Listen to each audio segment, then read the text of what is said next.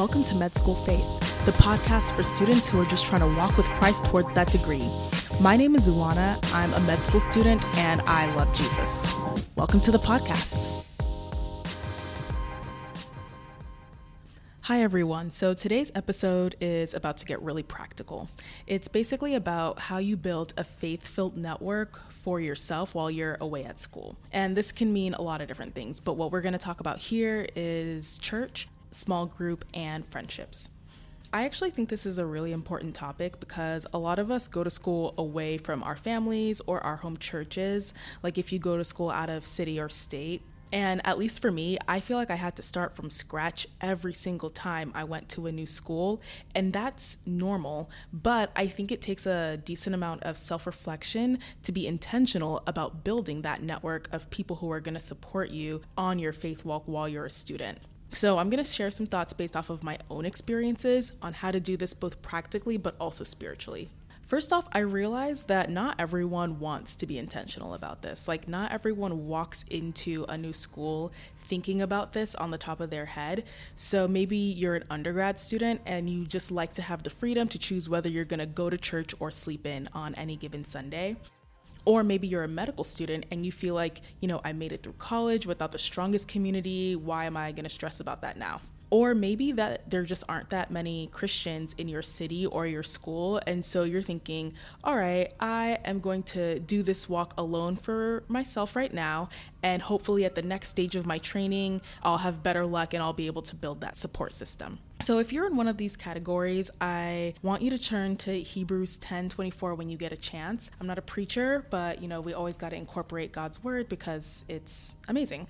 So, the context is that the readers are being encouraged to persevere in their faith. And these verses emphasize the importance of persevering specifically in community with each other. Basically, we are not intended or designed to walk with God by ourselves. Like, as human beings, we are not built to walk with God alone. We all need community, or else it's so much easier for our faith to weaken, especially in a field like medicine, where a lot of people treat the idea of Jesus as just anti science, anti scientific. And of course, you know, if you're a person of faith, you know that's not true. So, if you need some encouragement and advice on how to find and build that faith network, I'm assuming God led you to this episode intentionally. Okay, so, first off, I think it's important to recognize that your faith community at school is going to depend on a lot of factors. So, that could be, you know, your personality type, your location, the number of Christians at your school, a lot of things. So, for example, if somebody is really introverted or shy, then they might want a midweek small group of no more than, say, four or five people. And I'll compare that to my small groups that have ranged from like four to 12 people depending on the week. Or if somebody goes to school in a really like rural area or a suburban area, it might be harder to find a church that fits your exact denomination. So, I'll give another example. I went to a suburban boarding school for high school, and there were two churches within walking distance from where I was, and one was Baptist and one was non denominational. Uh, the service times at the non denominational church just worked better for my schedule, and there were students who went to that church already, so I just went there too. But you can't just know the factors that will affect your community. You also have to know yourself and reflect on what you want in a community while you're at school. So for me, knowing myself meant reflecting on the previous communities I'd had in the past. And I really feel like that kind of reflection helped to inform what I wanted out of a faith network when I got to medical school. So we're just gonna take a walk down memory lane for me to walk you through how I thought about this.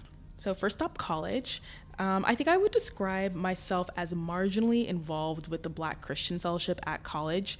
There was a soul food dinner maybe every other Friday, and you know, I don't say no to free food, and in my household, we do not say no to free food. So, of course, I was there, but I never really went to the weekly Bible studies. And also, a bunch of college students in the area went to the same church, and I went there too, but I never really joined any of the small groups or anything like that. I had a few friends who were Christian, and just as an aside, they are actually some of my closest friends to this day. But at that time, I don't think I would describe our friendship as rooted in our faith in Christ. Like, faith was a part of it, but not the center. So that's college.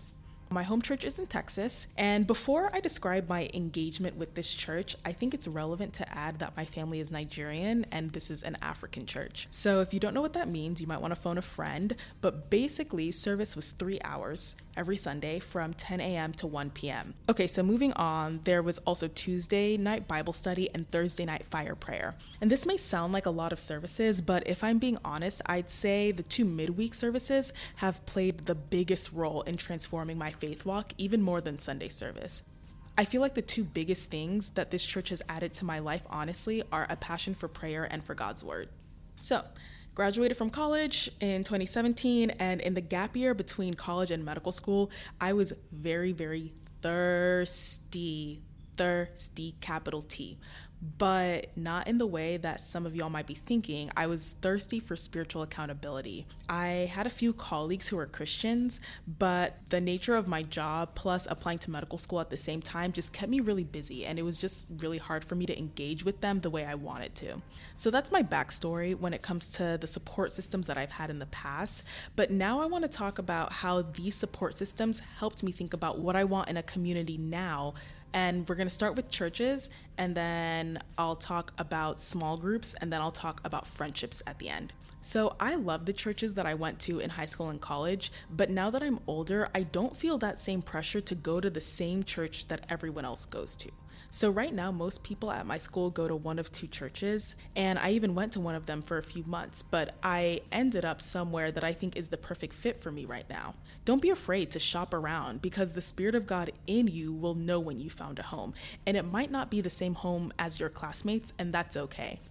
I'll tell you why I felt led to the church that I now attend. First off, I love that most of the members are in my age range because it makes the preaching and the community so much more applicable to the stage of life that I'm in right now. The second thing I love is serving in kids' church. And even though I'm not trying to go into pediatrics, I love, love children. And the church is at a size right now where you can really get to know the families. So that was just a great fit. Also, I'm just gonna take a moment, just as an aside, to say we are not too busy to serve in church. This idea of students being too busy to serve God is legit a lie from the enemy. So, yeah, just pray on that for a second, and I'm gonna go ahead and finish this episode. Okay, so moving on to small groups, I attended two this past semester and I loved them. One was based out of my school, so it was just the school Christian fellowship, and the other one was based out of church. I could do actually a whole nother episode about these small groups, but what I want to share now is how I struggled to justify attending two groups every week because it felt like a lot of time back then. Basically, my rationale was that these two groups filled two very different niches in my spiritual life. The school based group was a great place for me to build relationships with Christians at school, which I really started to do during my second year of school. I would actually say that some of my closest friends have come out of that group and we actually do support each other spiritually. I can't overstate how important it is to have close Christian friends at your school. And not just friendly, I mean close friends. I see friends from my school group more often than friends from church, and also we just live closer to each other, and so it's easy for me to meet up with them to support each other on our faith walk. Okay, so now that I've raved about my small group at school, I want to talk about the reason why I sought out a second group. I think I should start by saying that I love the Bible. I love that it's perfect and cohesive. I love that it's this one word written for 6 billion people. I love that it transforms me on the inside and out. I love that it brings me in close relationship with my God and my Savior. I love that it's a mirror into my soul. But the thing that I love that I want to highlight here is that the Bible holds deep secrets and mysteries about God and about salvation and about the physical and spiritual worlds. And these mysteries help me to understand why the Word of God is something that we should be studying and not just reading. It's also why my preferred method of small group is a teaching format as opposed to a discussion based format the teaching format or you know that style implies that someone has studied the passage they've received revelations from the holy spirit and they are sharing those revelations to expand our understanding of the passage and also of our world. And this is what i was getting from the second small group that was based out of church. That's why i stuck with that small group with this second group, I found more friendships that were built on faith, and friendships built on faith are so important. So that's why I'm to end on that topic. Now, when I got to school as a first year student, my first friend groups were my roommates, my anatomy group, and then the black women.